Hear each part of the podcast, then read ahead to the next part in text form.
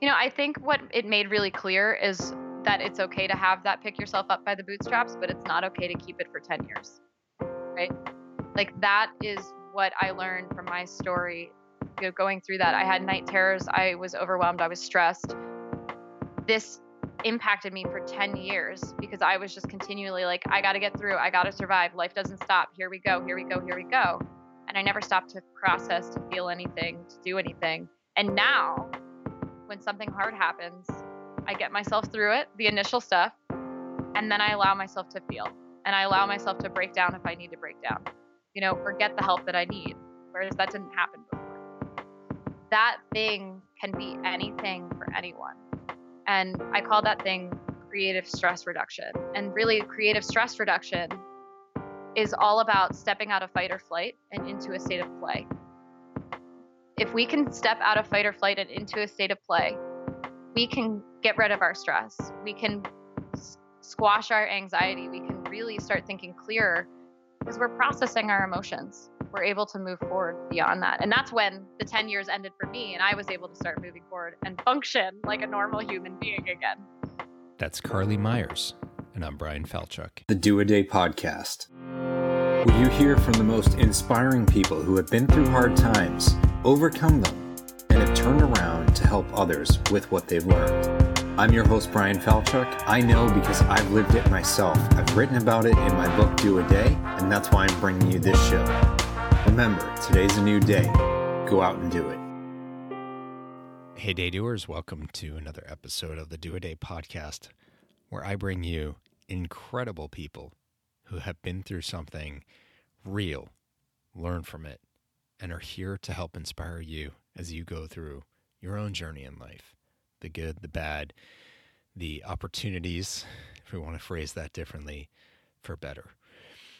Today's guest is um, there's a period in this one where, you know, a, a not safe for work kind of warning, pretty heavy stuff that's discussed. Um, and then we go through the rest of it, but there's definitely a tough moment uh, about pretty heinous crime that was committed uh, and death, murder. Um, so an upfront warning, because I, you know, I do share that when these are tougher episodes or a bit more real. Maybe be mindful of who's around if you're listening without headphones. My guest is Carly Myers. Carly, uh, when she was young, 11, 12 years old, um, her parents had been divorced. Her mother was dating a guy who was dangerous and unstable. And after she broke up with him, he ended up coming back and her mother at that point was with someone else. He broke in and uh, he tried to kill the two of them. Uh, I will leave the rest of those details for the episode, um, but it is pretty heavy. And Carly was in the house at the time, as was her sister. And so you can imagine the kind of trauma, PTSD associated with that. And so we get into what life was like after that the mechanisms and methods that are typically shared to deal with that, what was and wasn't done, and ultimately what Carly did to deal with it herself, which started with a pick yourself up by the bootstraps and try to make everything perfect. So, You know, great grades, no problems, don't make trouble. Until it got to a point where, you know, she couldn't fake it anymore. She couldn't just pick herself up. She had to deal with it. And what she discovered in that process was that none of the things people had been giving her worked for her. And instead, she discovered the power of creativity, and specifically using creativity as a form of stress reduction, which is what she teaches today in her business, the Stress Less Company, where she's trying to help people really use creativity as a mechanism to move their lives forward and to work through what they've faced, deal with the trauma, and bring themselves back to a place of better. You know, whatever better may look like. Really, um, Carly's very clear and concise and clean. And you can imagine going through what she went through to arrive at that kind of place must take some real work and connection. And so I think there's a lot of power in what she's talking about. And hearing her today, it, it's an illustration of the power of what that's all about. So her focus in life is very much around stress reduction, which might sound somewhat simple to people, but it's not simple at all. It's incredibly powerful. Frankly, we all deal with it. And when you get into why you have stress, it's not just because you've got stresses in life. There are stressors everywhere. Whether they stress us and how they stress us, that's about us and what we've been through. And so it's not as simple as just, oh, relax, do some meditation, do yoga. You know, she did all those things. That wasn't working. So this is a, a whole other level. Um, really powerful stuff that I think all of us really does need. And I'm so thankful to be able to bring Carly's work to you in this episode. So let's jump in with Carly Myers. Carly Myers, thank you so much for joining me today. Thank you so much for having me. Yeah, I got to start with a shout out to Michelle Bronson for making the connection. Um, I'm saying that a lot lately for good reason. She's connected me with some really cool people. But when she was sharing a bit of your story, I was, frankly, I was floored. And to hear where you're at today, I was like, this is a woman who needs to be on this show. I would love to get the story out. So I'm honored to have you here. Um, even personally, like I, I want to hear your story in your words. So thank you. Thank you for having me. No Yeah. pressure. Yeah, No no, pressure. pressure whatsoever. um, so all right, we're going to set all the pressure aside. Quick, easy, qu- maybe not quick, but easy question. Uh, just to start is just a high level, like who are you? What do you do these days? And then we'll get we'll go into the backstory and kind of what led to all that. Yeah, so I'm Carly Myers. I am the founder of the Stress Less Company. And what I do is I help people who are overworked, overwhelmed, on the verge of burnout, relieve stress so that they can find more joy in their lives, in their careers, in their families, and beyond. That is an unbelievably necessary thing today. Like the number of burnout and stress and overload and prioritizing type conversations that I get into on a regular basis. Like we we just got into it in the last interview I was doing. It's like, hey, you just help this one person. Or I was going to take this month off, but you know, there's just these things going on. It's like that Mhm. word just justifies Yep. us pushing even further. And you end up like probably with good intentions, but you end up taking on things that you don't do as well as you would if you made those calls, let alone the impact on yourself. Yeah, um, I read a stat recently on Gallup on the Gallup website. 85% of us have experienced high levels of stress in the last month. Mm. Um, so it's act stress and burnout are absolutely an epi- epidemic right now. Yeah. Sure. Um, my last article for Inc. was on burnout. It's the only one I did on that subject matter, and it did 10 times the reads of my next highest one, which was like about Warren Buffett or Steve Jobs or something, which like you put their name in and everybody reads it. But burnout was like off the charts. And it's just Mhm. a sign to me that like everybody is really struggling with this, whether they admit it or not, or they get into this competition where it's like, oh, I only slept this much. Oh, that's that you slept that much. Like you're a baby. I slept. th-" You know, it's like you get into this pride of who has it worse. Yeah, well, busy is the new status symbol. Yeah, totally, totally. Um, so all right, now we are going to get into your backstory that led you to. Well, I have to say, it doesn't necessarily feel like a direct connection.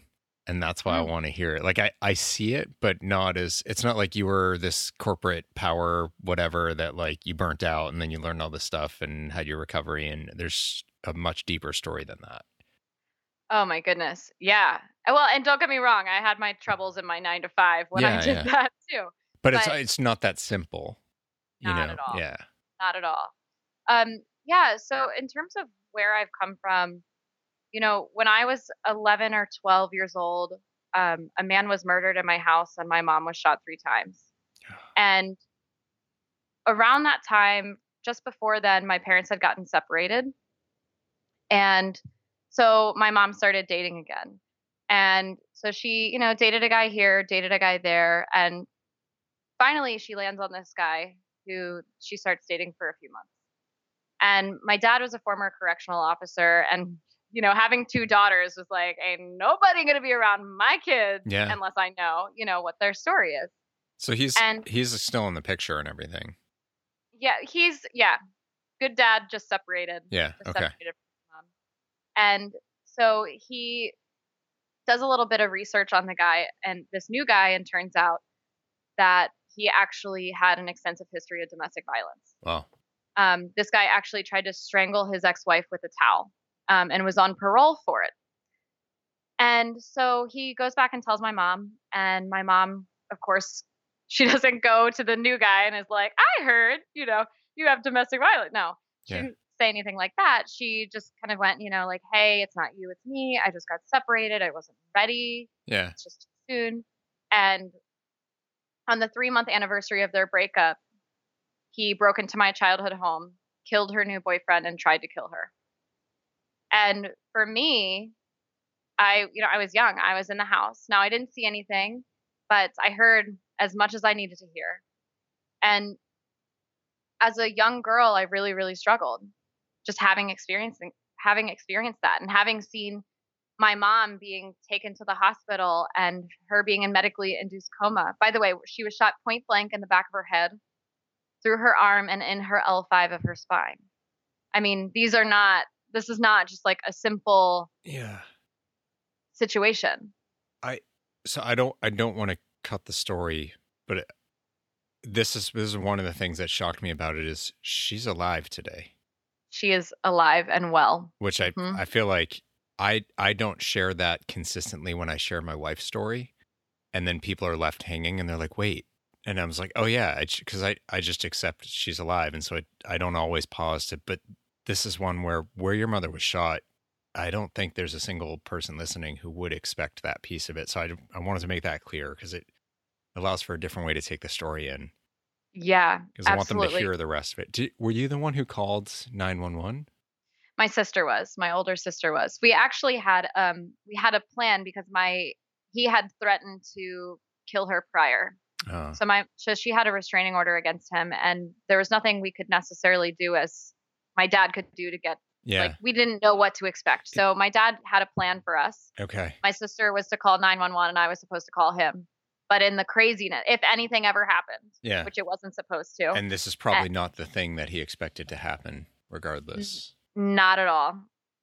Um, and I actually left I in all the chaos and and trying to get my mom out of the bedroom and all of the craziness, forgot my phone. So my sister called 911 and then we drove to a neighbor's house and my neighbors called my dad and notified him.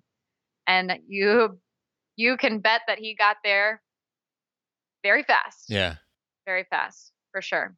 Did the the ex boyfriend, the perpetrator, did he leave? Like, did he do this and split? Like, where where was he? Yeah.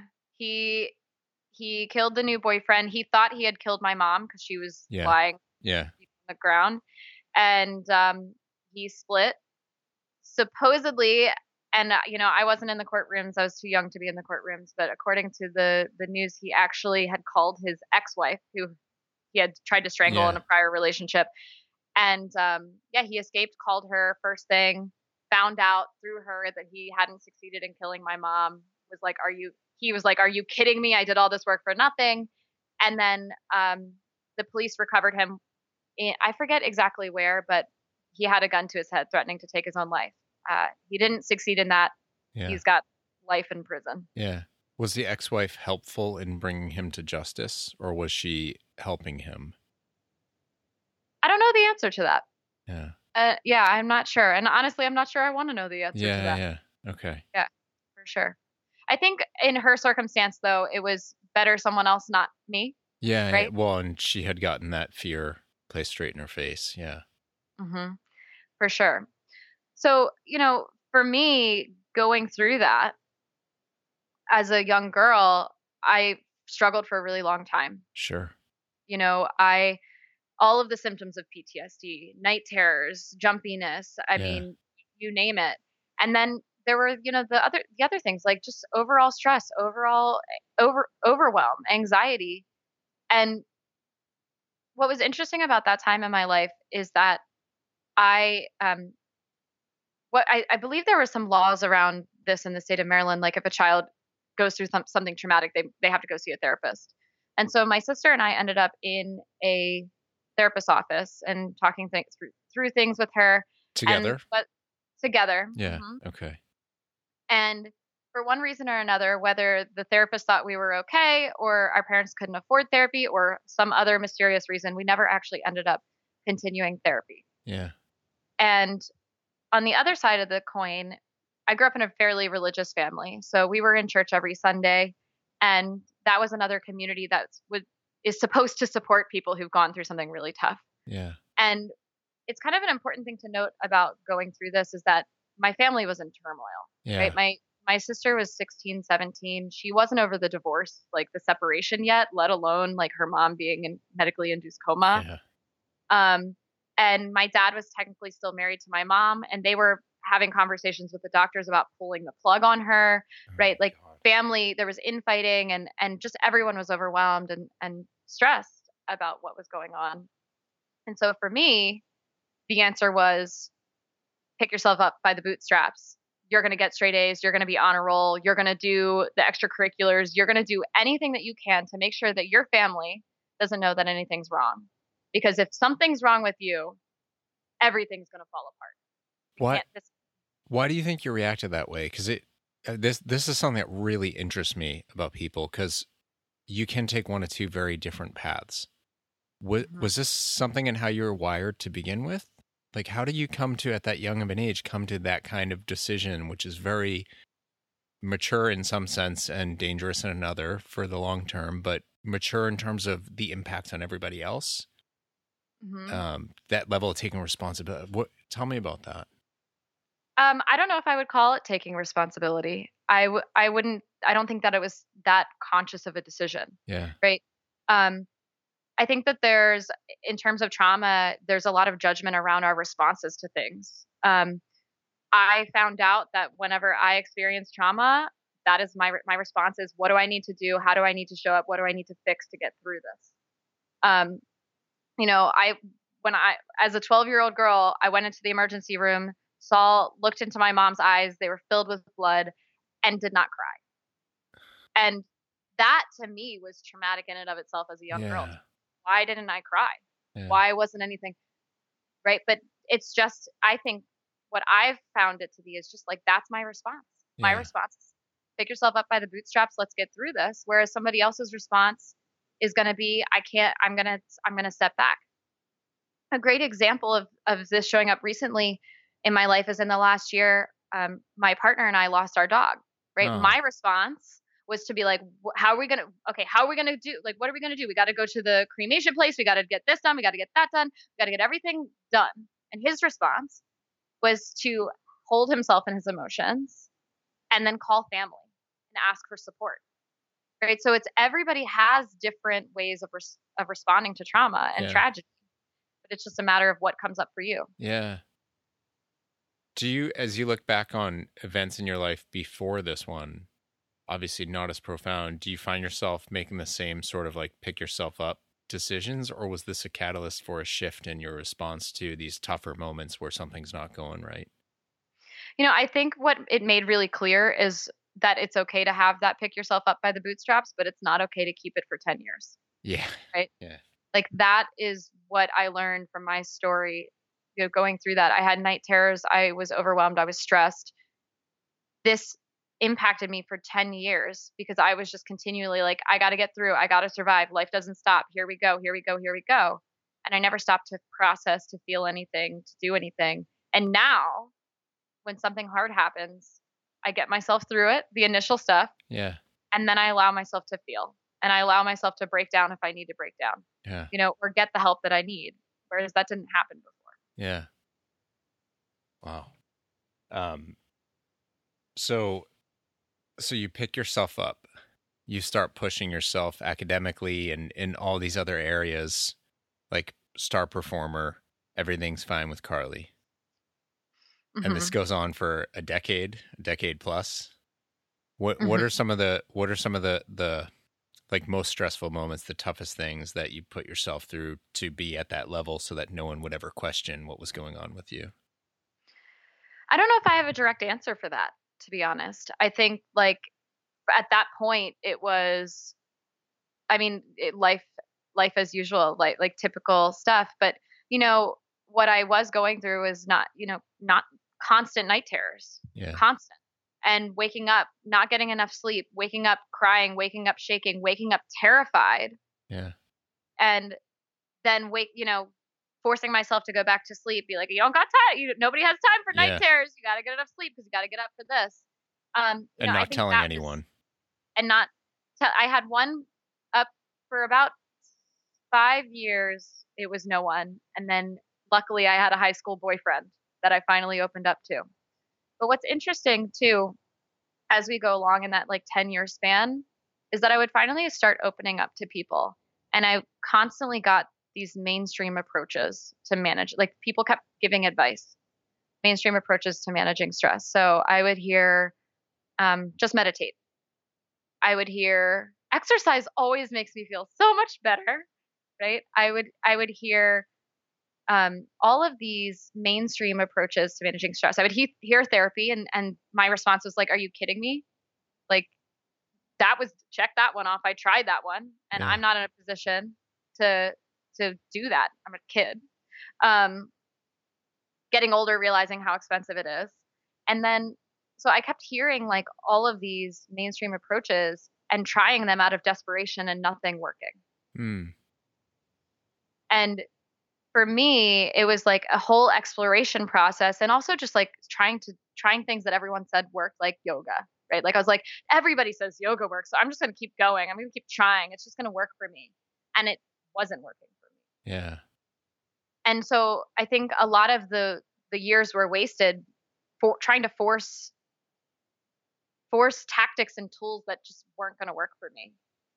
And that's the 10 years kind of finally ends when I find the thing that works for me at the time, which was creativity and sketching out my night terrors and sketching out my emotions and just getting in touch with them on a whole new level and processing them on a whole new level. Um, and I want to say from just like the professional's perspective of like owning the stress less company and working with so many clients, that thing can be anything for anyone.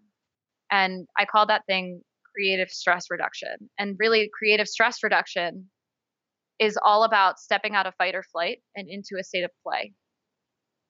If we can step out of fight or flight and into a state of play, we can get rid of our stress. We can squash our anxiety. We can really start thinking clearer because we're processing our emotions. We're able to move forward beyond that. And that's when the 10 years ended for me and I was able to start moving forward and function like a Yeah. normal human being again. What what what what were you creating? What was What the was creative outlet for you? For me, it was I just had a sketchbook and a pencil. I had a sketchbook and a pencil, and that evolved from there into painting in high school, right? That in college, um, creating, just creating visual art, and that evolved evolved into gardening, and that evolved into I have this great picture of me putting my adult-sized body into a child-sized turtle shell at the aquarium, right? Like there's just all it can be anything yeah. re- really and it it morphs and changes as you morph and change and grow Yeah. Did you do the painting behind you? no i didn't i didn't that's actually my partner's painting but oh wow. i have I know no one can see on the podcast, so we're they're losing out right now, but I've been admiring that. It's super cool. yeah it's a great minimalist Yeah. painting for sure Um, for sure So that is so actually you're with someone creative as well. Do you think that's Mhm. on purpose? it's funny i always said i would never be i would never be with someone who was also an artist because i would just we would just murder each other but um, no it actually really it helps because they understand what it's like to need to process things in a nonverbal way Hmm. right? There's, I think a lot of our culture, especially when it comes to stress, our go to is to recommend people to work through things verbally or linguistically. Yeah. Go to therapy, talk to a friend, call your mom, journal. These are all language based processing tools. And I think there's something about an artist that just gets that we can we can process emotions and subconscious thoughts and feelings without ever hitting the language barrier. So That's it's actually been yeah, it's been a really powerful to have someone who just gets that Yeah. and does it themselves. I'm curious to know today if movement is part of your routine now because you could you could argue that like yoga is art for the body. Or is Mm. it still not? You, you don't you don't have to do yoga. It's okay if you don't. I don't. Um i have but i don't currently. Um yeah i'm just i'm just curious because you're you're listing off a variety of different creative outlets and ways of expressing so many different aspects of your being. So I'm curious if like movement and bring your body in as a like instead of the the paintbrush, like your body is part of that if that's evolved for you at all or dance or something. Yeah, well it's funny cuz I danced for 15 16 years. So my moving in my body was just huge for me throughout my entire childhood and mm. I found to be incredibly helpful. Um it wasn't when I was younger it wasn't enough for me. In terms of yoga, you know, one of the things that I find to be really interesting about it is that it's kind of like all it's for lack of a better way to say it, it's kind of like all hail the yogis. Yeah. Um, and I say that because for me, um, going through PTSD, having night terrors, which are a very specific flavor of a dream, and then my nightmares, I had night- nightmares where I dr- would drown and that's associated with being overwhelmed and not yeah. being able to handle everything that's going on in our lives. So when I get into a yoga room and someone's asking me to hold my breath, the box yeah. breathing is really common. Hold, yeah. You know, inhale for four, hold for four, exhale for four. That was a trigger for me. Yeah. Right. Immediately go back to those nightmares where I'm drowning. And so for me, I, I, by the way, I love restorative yoga. I go to restorative yoga all the time. I've done power, like I've done it all. Yeah. But I know what works for me and what doesn't, and I don't participate in things that aren't going to serve me. How did you figure that out? Knowing what where that line is for you. It's just like so when you said before like now you know like you can I have think, the pick yourself up and then there comes a point where you need to grieve or you need to feel it and like how do you know when that line has been reached and when you've now done enough of that to be able to move forward mm. i think one feels like you're if we take like the image of like whole, carrying a bunch of baggage one feels like you're like working on getting that baggage untethered from your body hmm. from you. And then the other feels like you're just dragging it behind you. And i think that that's like more of an intuitive gut response right? Like does this feel like i'm lightening my load or does it feel like i'm just wearing myself out over this? Hmm. i like that as a way to check in.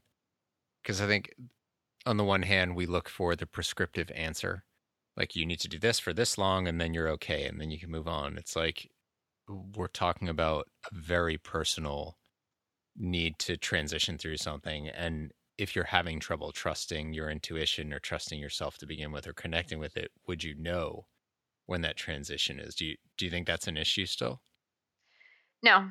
I just actually had a speaking engagement this morning for the national association of women business owners and i got a question oh. on on eh, almost exactly what you said which was how do i know if I can trust my gut, mm. like my intuition. And they're like, how do I know, even with trauma, if I can trust that? Like, what's trauma and what's my intuition? And I would say our gut is almost always right, no matter what. Like, what trauma does is it just puts a magnifying glass on that gut feeling mm. and it just makes it louder. Mm-hmm. It makes it harder for you to ignore.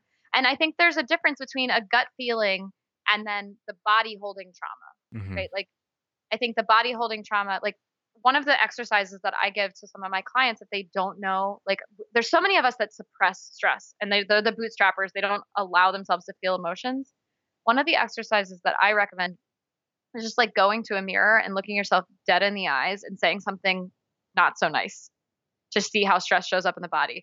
And it's such such a counterintuitive recommendation. Yeah. But so say I look myself in the mirror and I say like something that could be really hurtful. Like, I hate you. You're ugly. Like, you're the worst thing I've ever seen in my entire life. Like, that's pretty mean. I'm looking myself in the eyes as I say it. I immediately feel the response in my body. I know where the trauma is held. I know where the, the stress is held. I feel it. I feel it in the heartburn area, right? Yeah. I feel it in my eyes and I feel it in my temples. So I that's different. Those three feelings are different than a gut that gut feeling. Very different. And you can do the same thing for positive emotions because so many of us, if we're suppressing our bad stuff, we're suppressing our good stuff. We're not allowing ourselves to celebrate and be happy either. Look yourself in the mirror and say, like, you're kick ass, you're you're amazing, Yeah. right? You could say kick You're- ass. That's okay. Oh, cool. I didn't know if we were editing on this show. So I think yeah, you're. I think kick ass is still before the line where I have to change it to an explicit show. I don't know. awesome. Anyway, awesome. yeah. yeah, you can look yourself in the mirror and be like, you're kick ass, you're amazing, you're beautiful. And you feel that a different way in your body. Like I feel my chest opening up. Yeah.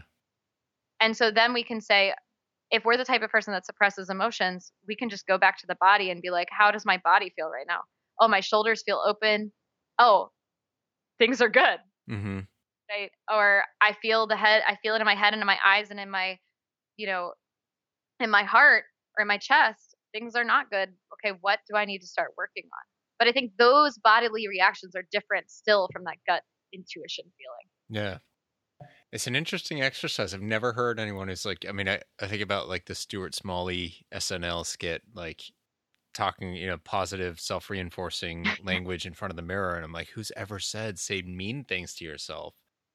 But I get the point that it's Yeah. like if you, if you're having trouble discerning between the gut feel and just general pain or general fear, test it force yourself to do a safe experiment to get that feeling and and explore it so you can sort of tune in to know what to look for Mhm. um that's really interesting yeah it's it's not something i would have ever recommended because i feel like we're always focused on positive self-talk and positivity um that's really interesting i i'm scared to try it which sounds really silly but i think there's value in that i'm gonna i'm gonna do it awesome. Yeah, no, it it really is. It's there's power in knowing how it shows up in the body, especially if we are the avoider. yeah Because I spent ten, I mean, I spent ten years avoiding, and I couldn't understand why my stomach hurt all the time.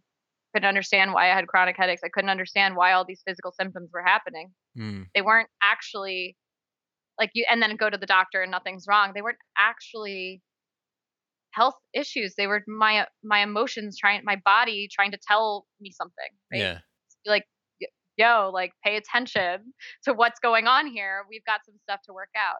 And that's the same thing for like your listeners who maybe have night terrors or stress mares. Like if we don't start getting in touch with with our emotions and we can do it through that exercise, if we don't start getting in touch with our emotions, that's when night terrors come up. That's when Mm. stress mares come up because the like regardless of if we try when we're awake or not, like our minds have to process the information.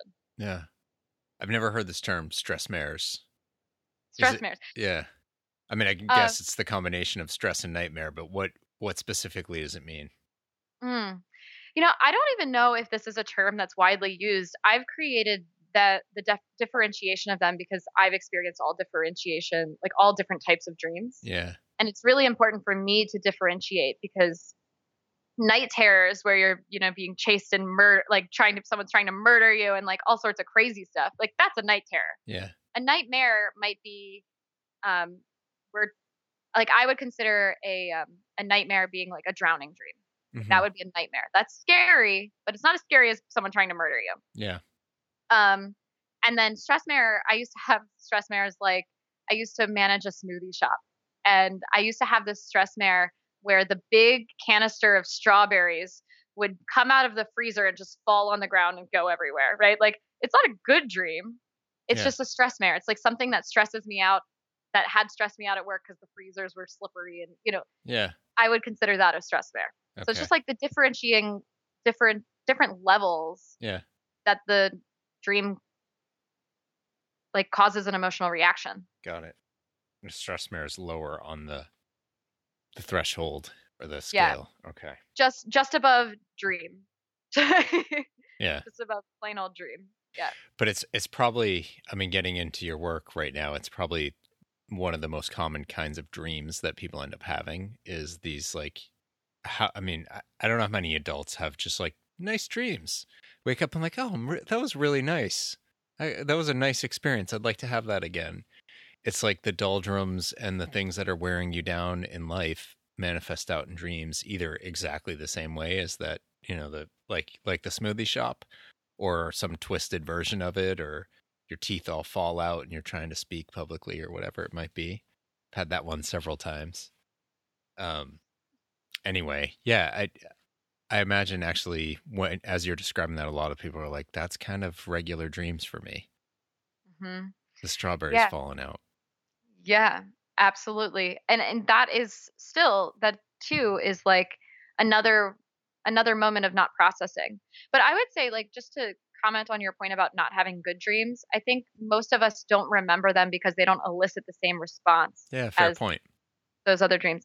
So like for for those of you who are like having like you're like I never dream or I only have nightmares or I only have stress mares, I would challenge you to like when your alarm goes off, stay in like if, it's actually been proven that if you stay in the same position that you woke up in, hmm that your more your brain actually will is more likely to kind of bring the dream to the forefront for you to remember. hmm So um, that's something that I recommend, re- regardless of like if we don't dream at all, if we're we're having nightmares or we're having good dreams, like just to remember our dreams because our subconscious is trying to process something, and if we can bring it from our subconscious to our consciousness and allow ourselves to process it, then we can stop experiencing the stress mares or the night terrors or you know whatever it is that we're going through. Yeah.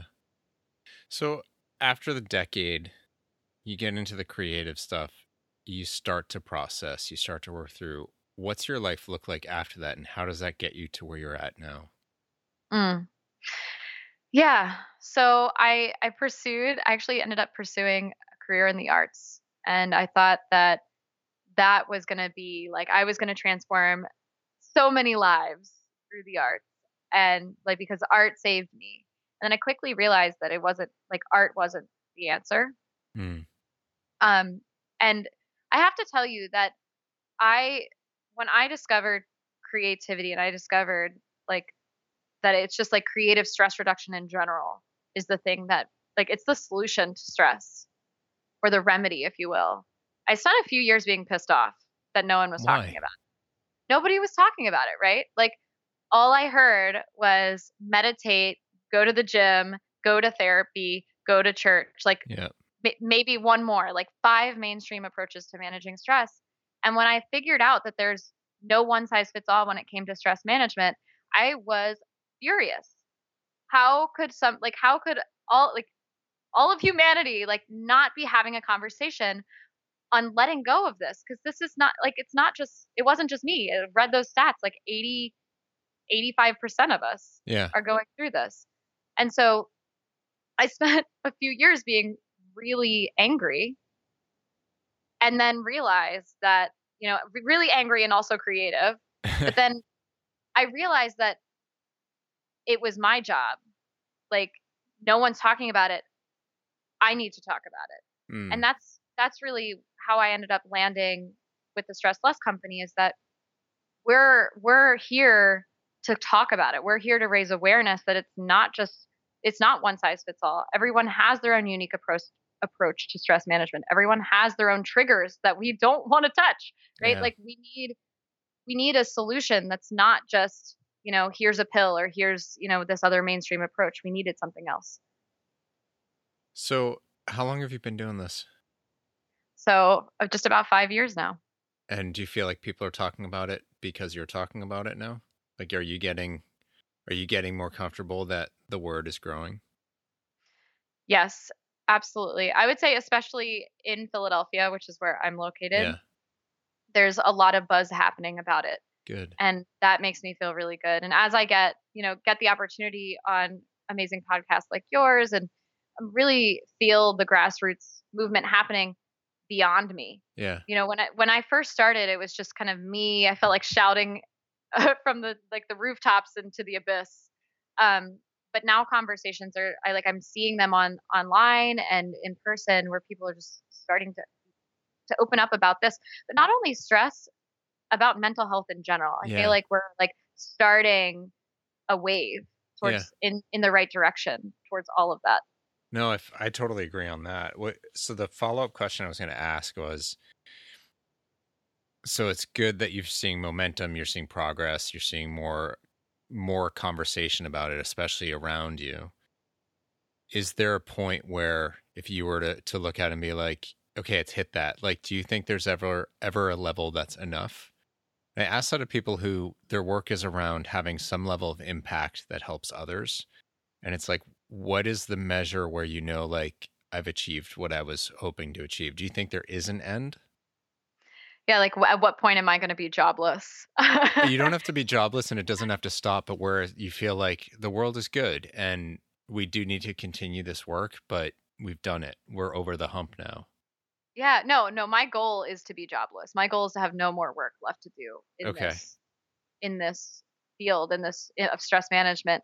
I think that if we get to the point where the majority of us or where all of us know that we can't necessarily stop our stress triggers, but we can stop our responses to it, which means um, we can prevent, we can actually do prevent stress prevention and be proactive about making sure stress doesn't grow. Like, I think that's the point. Like, I don't think there's ever going to be a point in our lives where tragedy doesn't happen or where we like layoffs happen, job losses, right? Like, things happen Yeah. stress triggers are going to be there but if we can get to a point where we feel that stress like the emotional response to that trigger and we choose not to go into the spiral hmm of stress and we choose to think about it as as a good thing. Mm. like this there there's two so there's different types of stress. There's like the bad stress chronic distress all of that.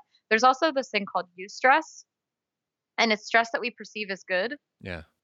and the body actually responds differently to stress depending on how we perceive it. So if we perceive stress as a bad thing, our blood vessels actually constrict constrict, which means our body is kind of fighting itself to function, to be able to rise to the occasion. But if we view it as good, our blood vessels expand. So if we and and that means like our blood is able to flow through where oxygen is oxygen is able to get to our brains, we're able to focus, we're able to actually rise to the occasion if we can choose to view our stress as an opportunity for growth, like turn obstacles into opportunities, and we can view stress as a good thing, I think my work is done. Yeah. There's um there's scientific research from the uh, endurance sports world around this where um they put people on like a a stationary bike or something and you know they put them in a pretty tough workout and they make them smile in one of them so they do a control ride and then you know rest and make sure they're fully recovered and they test their blood like to make sure of that. But then they have them do a similarly tough workout but they have them smile. And they measure the points where they smile what happens to their performance. They do it with runners too.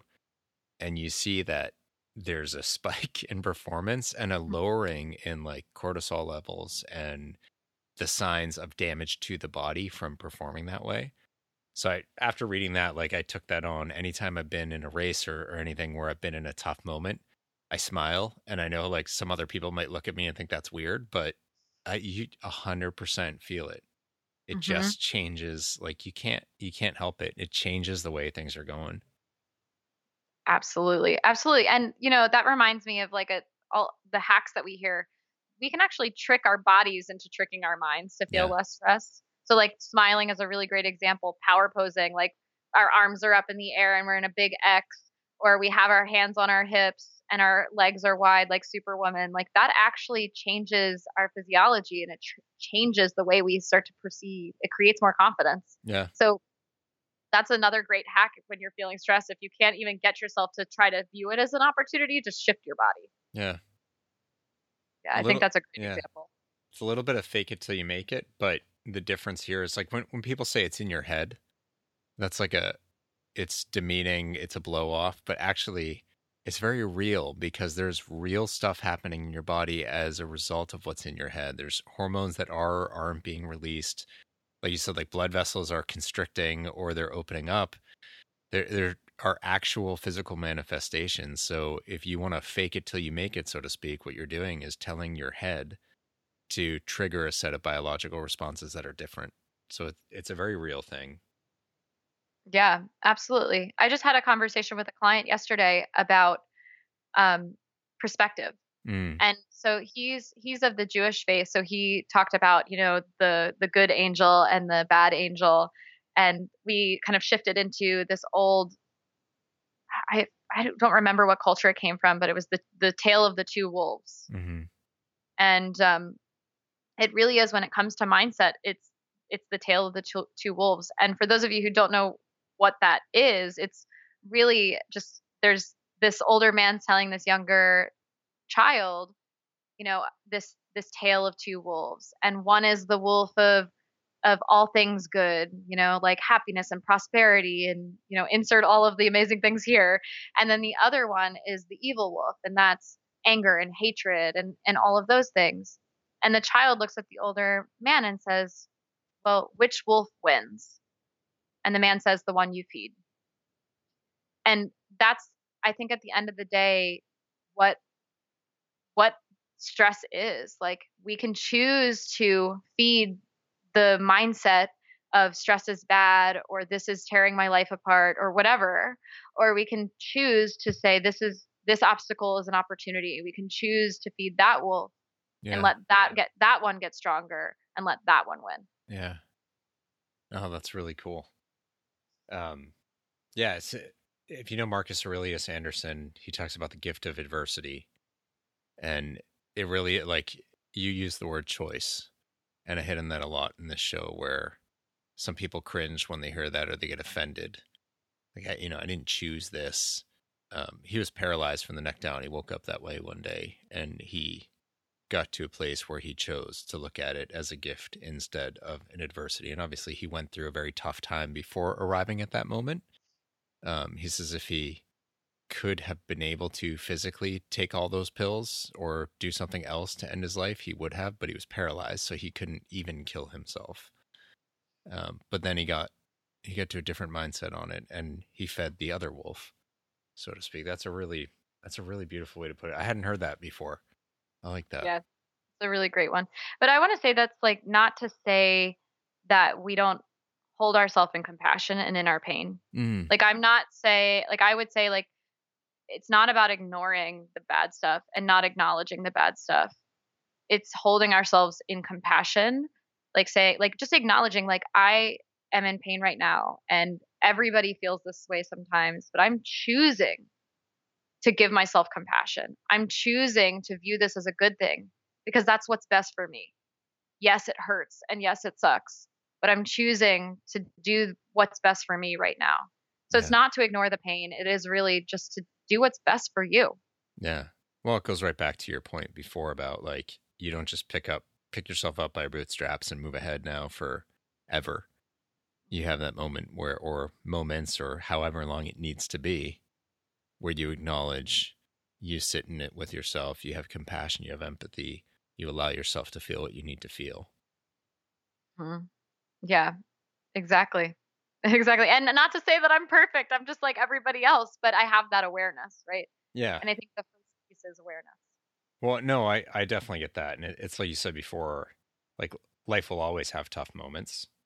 Um, anytime I hear people, it's like, I just have to get through this. Like, I just got to get through tax season and then we'll be fine. It's like, really? because like there's always yeah. there's always different things it's like you still need those tools regardless of whether you get through this thing right now that you think is the last tough thing you'll ever face it's only tough if you allow it to be mm-hmm. exactly um Carly is awesome really really valuable insight um your story amazes me and the power that you have today the strength you know i talked about like these these moments where we can choose different paths. Um, it is really amazing to me when when I have guests on like yourself who has who have been through things that are just so hard for the average person to fathom, and yet you stand in power pose today. Um, it's a testament to the fact. Yeah, so people can't see it, but she just made a power pose. Um, it's a testament to the the choice and to our ability to do that. And hopefully, that's something that people can take a bit of inspiration from no matter what they're facing. So I, I really appreciate you coming on and sharing all that with us. Absolutely. It was the pleasure was all mine. So where can people find out more about you and the Stress Less Company? So you can find me on pretty much any social platform at the Stress Less Co. And if you're interested in learning more about how to work with me and maybe you want to get to the root of your stress trigger, you can apply for a complimentary clarity session, stress less clarity session at stresslessco.com slash apply. Clarity session. I like that. I like that a lot. Mm. That sort of boils down to. And they should be thinking about creative stress reduction. Absolutely. make that term an everyday term so you can never work again. um, Absolutely. No, that's awesome. thank you so much for joining me today. Are you are you ready to help me close things out? I am. All right. Today is a new day. Go out and stress less. Awesome. Thanks so much, Carly. Thank you. It's a really clear, powerful, concise message from Carly. And remember that backstory. I mean, to get to this place, it really does tell you the power of giving your mind a creative outlet, whatever that outlet may be, and allowing it to change and evolve over time. It's not to say the typical things that people would prescribe to you, whether that's a medical prescription or a friendly prescription, you know, movement, drugs, whatever it might be. Uh, they may still work, they may still have a place, but they may not be enough, and they may not work at all for some people. So having an open mind to bring creativity into your life as a way to reduce stress, you know, I've certainly seen it myself directly in lots of different ways. Being creative, you know, she talks about it bringing play back into the equation. Let your mind play. It's like it's very healing. It's so interesting to me and it's really powerful. Right? This isn't a light kind of thing just go back to her story. It's not just, oh, you know, things are too busy at work, I'm stressed. This is even for something as serious as what Carly went through. You know, not just the crime that was committed while she was at home, not just the whole situation in the wake of that break in and murder and what her mother went through, but the years of the night terrors, the years of PTSD, the the lesser stress mares. It's a new word that I've learned. All of it. And also to be able to recognize that not every stress is bad. This eustress idea, to find a way to have the mm-hmm. positive view of what's going on and benefit where we can benefit. There's value in all that. Definitely check out Carly's work, thestresslessco.com. You can go to their site and get that complimentary stress less clarity session really valuable um, clarity. You know, that's the word I've I've said a few times. Like she's really clear, she's concise. What if you could have clarity and how to handle what, frankly, we all have going on? Follow Carly. Check out what the Stress Less Company has to offer. See if it resonates for you. You really have nothing to lose by trying. And I know that none of us wants to continue on the path of stress that we all face. It's just not it's not necessary. And Carly's a great reminder of that. So be willing to give it a try and do the work. Super, super valuable. All right, I'm going to leave it there. Make sure you subscribe to the show. Check out the rest of what I've got going on with Do a Day, with the 50, 75, 100 solution, the TED Talks. My third TED Talk's coming out really soon. I've now seen the video just waiting for TED to approve it so it can go up on YouTube. And then I can share it with everybody. Who knows? Maybe it'll even be live by the time this episode comes out. It's been almost a year, so I'm not holding my breath, but I know it's in process now, which is really exciting. I can't wait to share that with you guys. Um, so don't miss news like that. Sign up for my updates at bryanfalchuk.com. That's where you can also link to the show, the books, all of it. So you never miss any of this content I'm putting out that is all meant to help you live a better life every single day. It's up to you to choose to go out and do it and stress less. All right, everyone, have a great day. Go out and do it. Take care.